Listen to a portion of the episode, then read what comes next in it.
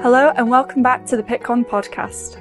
In this episode, we speak to Dr. Philip Bevilacqua about the world of RNA chemistry.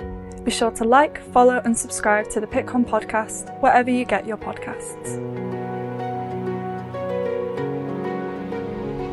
Hi, I'm Phil Bevilacqua. I'm a professor of chemistry and biochemistry and molecular biology at Penn State. I'm also the department head there, and my uh, my research is in the area, general area of RNA chemistry and RNA biology. Great. And um, talking about RNA biology, how has interest in, as well as our understanding of RNA, changed over the past 10 years?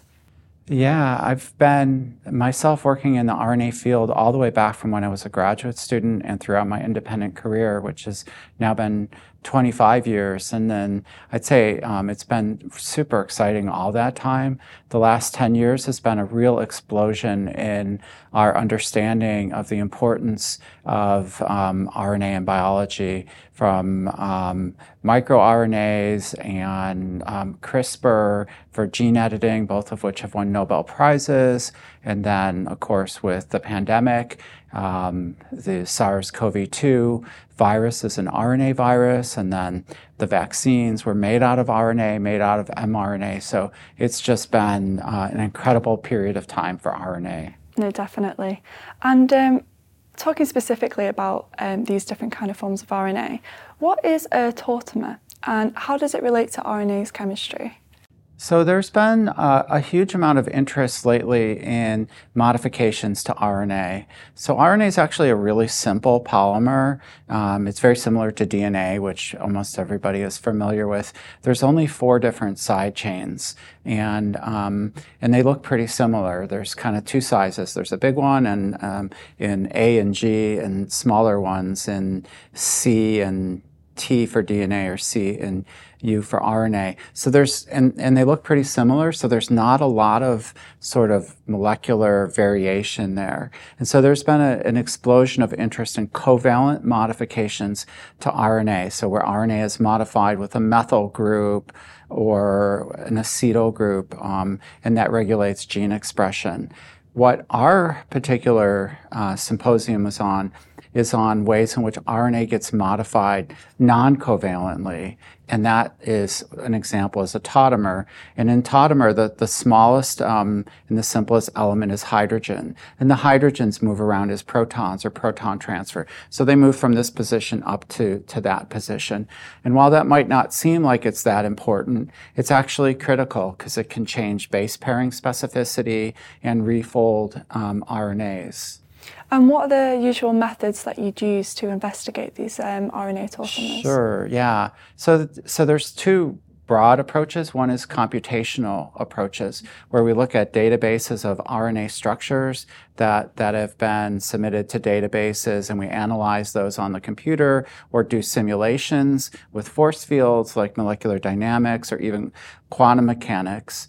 And then the other approach is purely experimental, is to go into the lab and try to measure differences. And those can, those experiments, um, my lab is primarily experimental, although we do some of the computation, and that can be how uh, the bases react with small reactive molecules. And if there's if there's not a hydrogen, it might react, and if there is a hydrogen, it won't react, or it will react with a with a different um, uh, species. That's one one way, and the other are different types of spectroscopies in which we use electromagnetic radiation and it interacts with matter, and we can get information uh, that way too as well. And talking a little bit more about the first method you mentioned, what are the benefits of combining these computational and wet lab um, experiments to investigate RNA tautomerism? You know, I think um, it's it's computational chemistry has come so far um, in in the past, let's say, 25 years. Also, there was a Nobel Prize in chemistry, uh, I think it was back about five years or so, for development of computational methods. And so, um, so it allows one to investigate problems that um, are very, very difficult to do experimentally, if not impossible to do experimentally. So we can move these hydrogens around, for example, and ask which structure is more favorable, more likely to be populated. But of course, um, we still need to do the experiments to see how it really comes out. And to, it's really, it's really the marriage between the two that is really where, where the strength is. And are there any challenges that you've um, either faced yourself or that you've seen in the field with investigating these RNA molecules? Yeah, there's there's lots of lots of challenges. Um, uh, first off, RNA is not a particularly stable molecule, and so do, working with it in the lab is always challenging. It it can degrade from enzymes that are in in the cell or in cell lysates will degrade the RNA to it's chemically not very stable. So we have to take lots of precautions when working uh, with RNA um, to do these types of experiments. And why is it so beneficial to broaden our understanding of RNA chemistry, particularly in the context of understanding how biological systems have evolved over time? Yeah, um, I mean, certainly there's just um, doing basic research, which is always really important, just curiosity driven research. Um, how does RNA, which is such a simple molecule with just these four side chains, um, enhance its diversity? Um, but then uh, this is important for, for many uh, practical problems, human disease, cancer, so on, so that we can understand better how RNA might refold and that might change gene expression. And then um, and then how that can be targeted uh, with small molecules, with therapeutics. Almost all of the conventional drugs that we have and that we use now target proteins. There's only a very few that target RNA, and those that do tend to target ribosomal RNA. Um, and yet, um, the vast majority of the genome is, is transcribed into RNA, but is not translated into proteins. So there's this vast array of druggable molecule in RNA if we can sort of unlock how to do that. And, and one of our speakers, uh, Amanda Hargrove, is, was focusing on that particular aspect. No, it certainly is a rather interesting area of um, genetics at the moment, isn't it? And what are you working on right now that you think is like the most exciting? Yeah, so what I talked about um, today is one of the one of the areas that's particularly uh, interesting, and that is is looking um, at whether RNA is adopting these different tautomeric states or different charge states. So where it's not always neutral. So the bases can pick up a proton and become positively charged, or drop one and become negatively charged. And um, we've been studying that for for almost my whole career. But what we've developed over the last decade here uh, at Penn State with a number of colleagues, uh, especially my, my colleague um, Sally Assmann in the biology department, are ways to use next gen sequencing technologies to investigate reactivity of RNA, not just um, in one transcript or one uh, functional RNA that might only be 100 nucleotides, but looking across an entire uh, transcriptome that might be uh, tens or hundreds of millions of different bases. And so,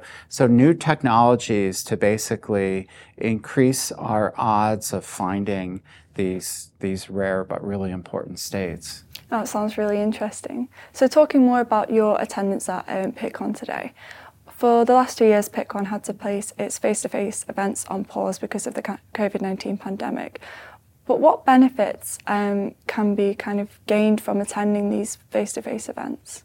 I'm, i guess I'm a bit old fashioned, and I feel like um, the interactions between people are. Uh, are much stronger and the connection's much stronger when they're in person. And so it's exchanging ideas, it's, it's uh, developing new collaborations uh, and, and ideas that I feel like only happen when people, people are face to face. No, definitely. And what are you most looking forward to for Pittcon San Diego next year?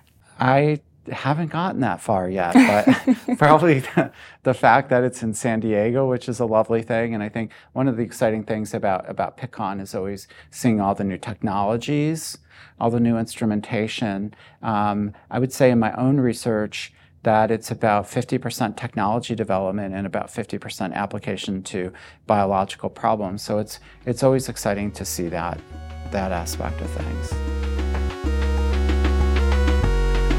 Every month, we will be sharing an exclusive interview with some of Pittcon's thought leaders. Remember to leave a review, share the episode, and follow the Pittcon podcast to hear firsthand when new episodes are out.